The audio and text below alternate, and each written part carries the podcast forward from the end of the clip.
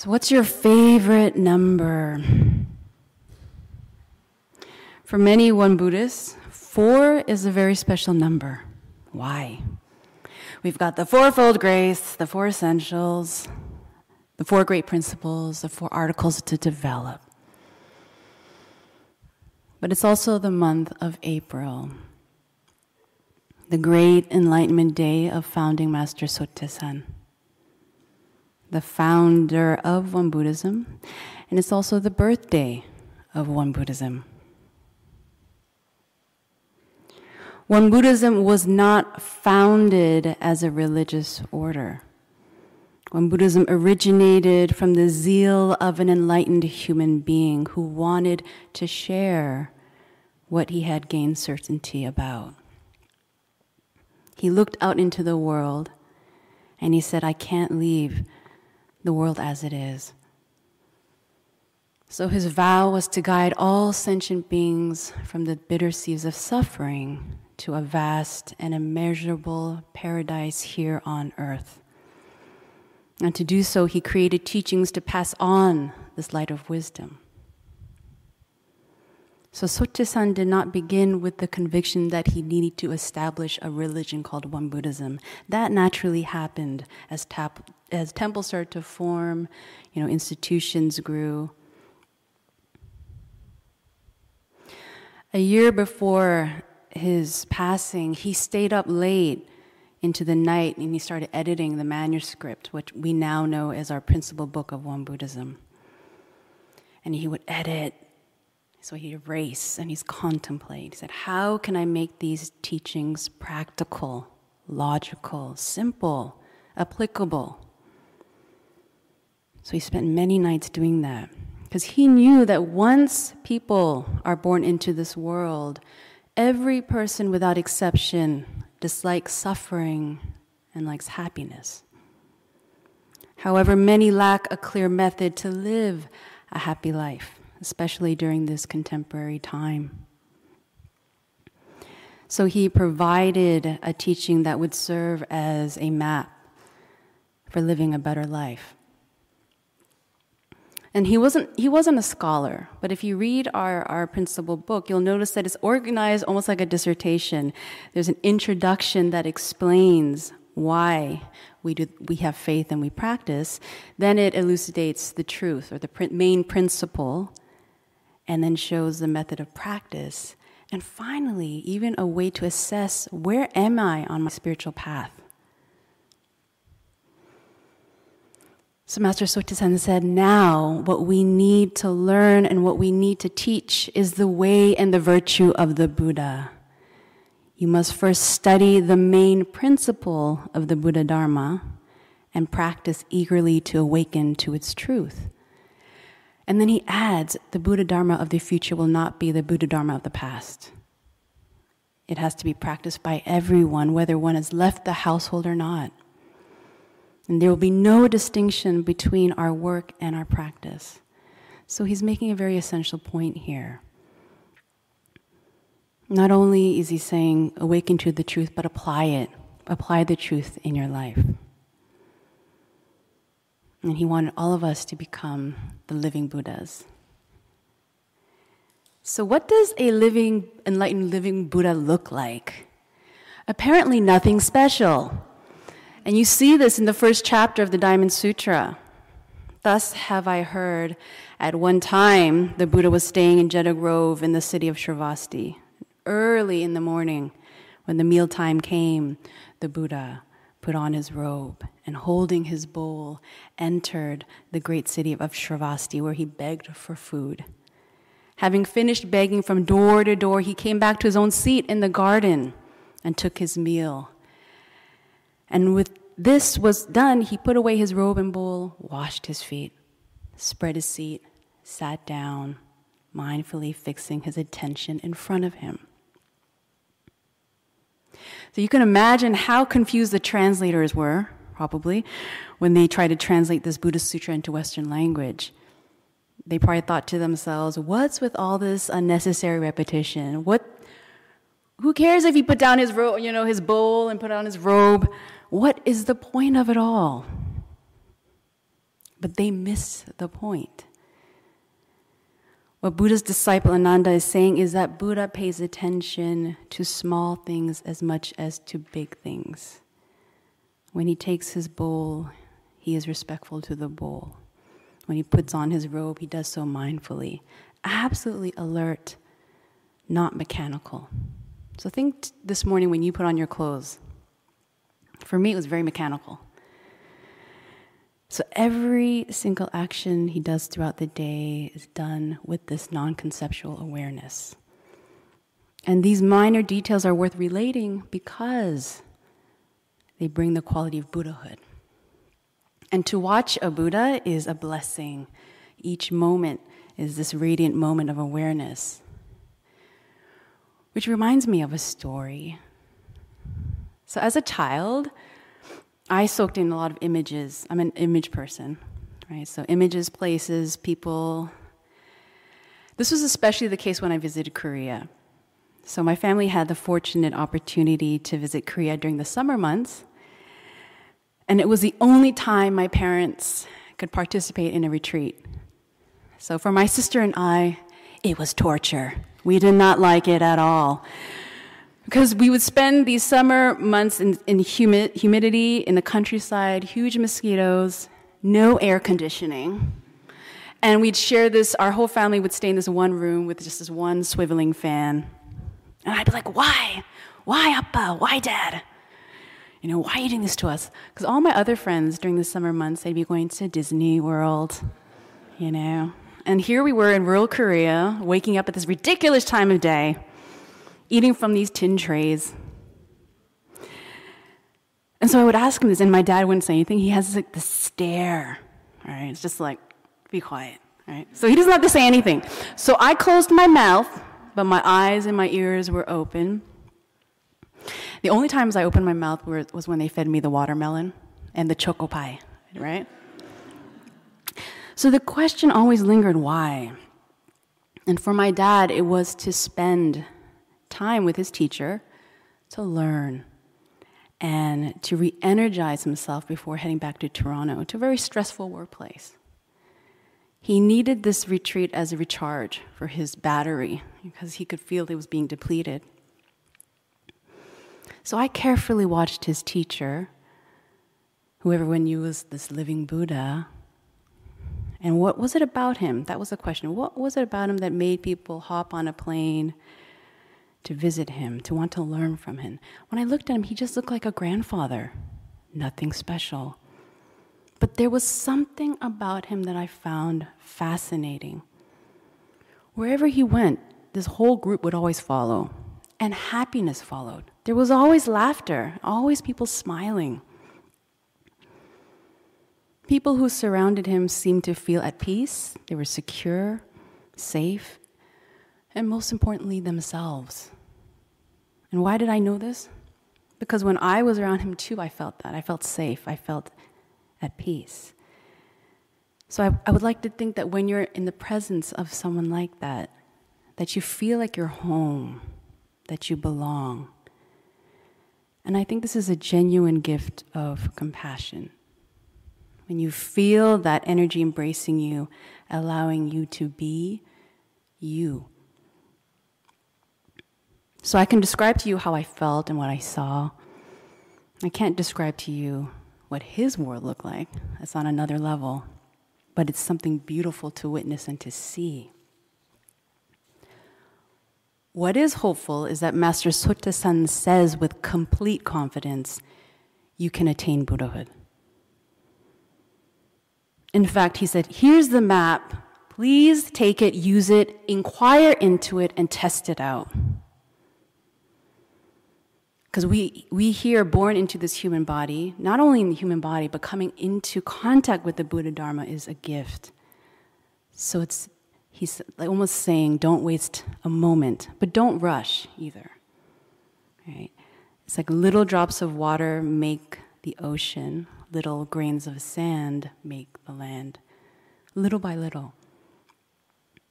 So the entirety of this Won Buddhist Dharma is to help us wake up which is not the opposite of being asleep, it's the opposite of being unaware. Everything that we see is only how it is brought into us through our senses, and then we interpret it, right, by our consciousness.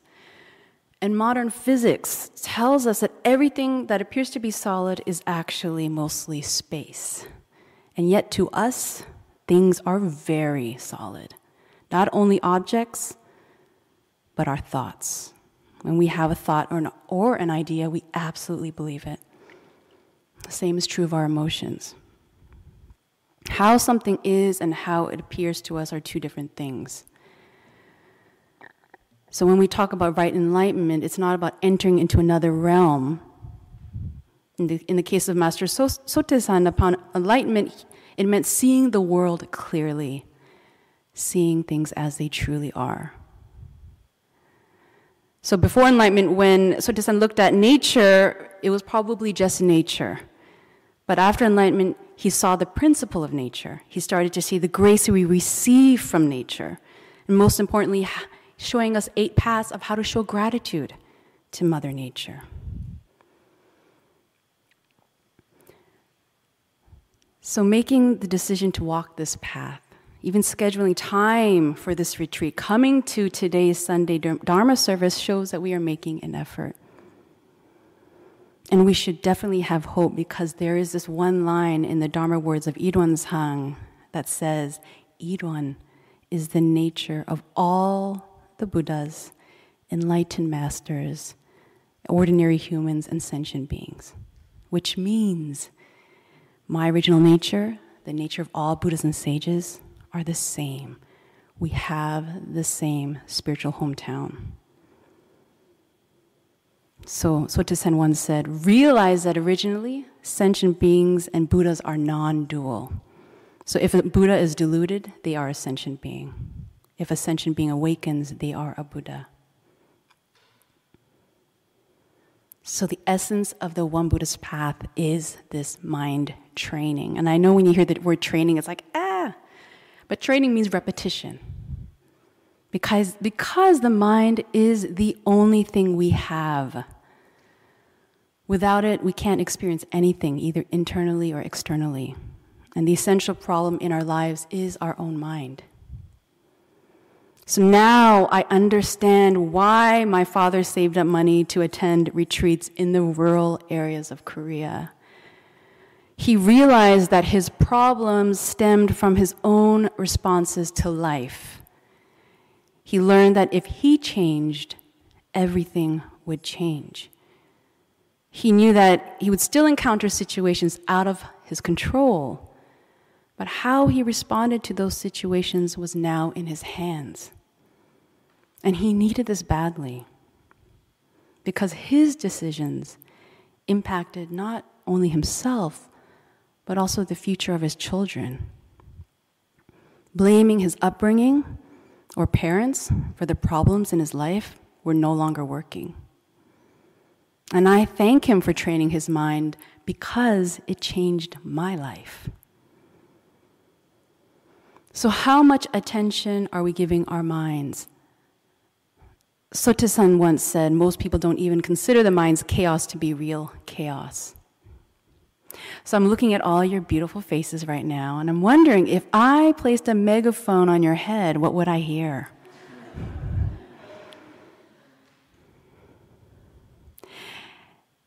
Every day, do you brush your teeth? Do you drink water? Do you take a shower? This is great. You're taking care of your physical body. Do you cleanse your mind?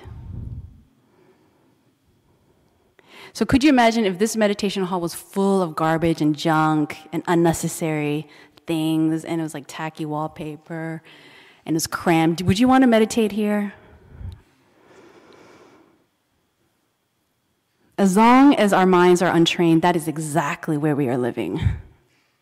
We can take our bodies and we can leave here, but guess what? Your mind follows you. So, the first thing we need to do is wash the mind, clean it. Not once or just twice, but if possible, in our waking moments.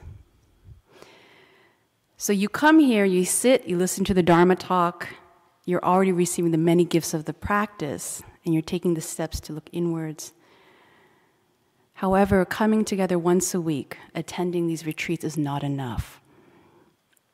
The Won Buddhist path is a path of transformation, it's a mind revolution. And this mind revolution is possible because we integrate our practice in everyday life situations.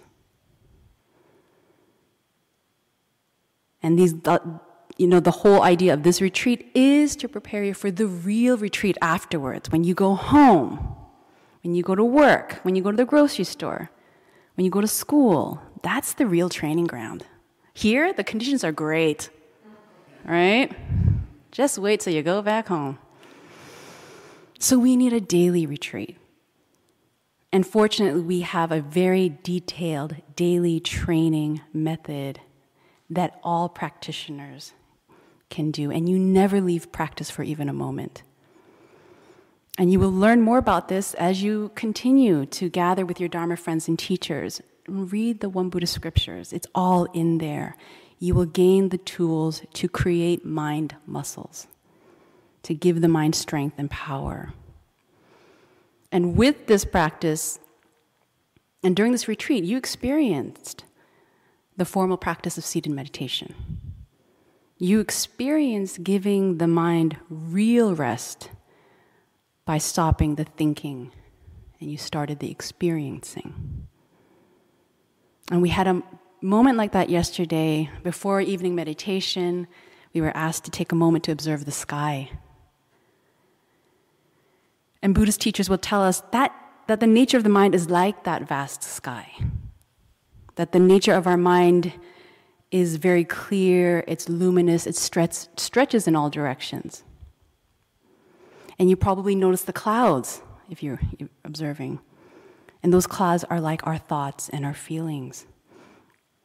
But many times we identify with those transitory clouds and not realizing that there's that sky that's always there, that's very vast and clear.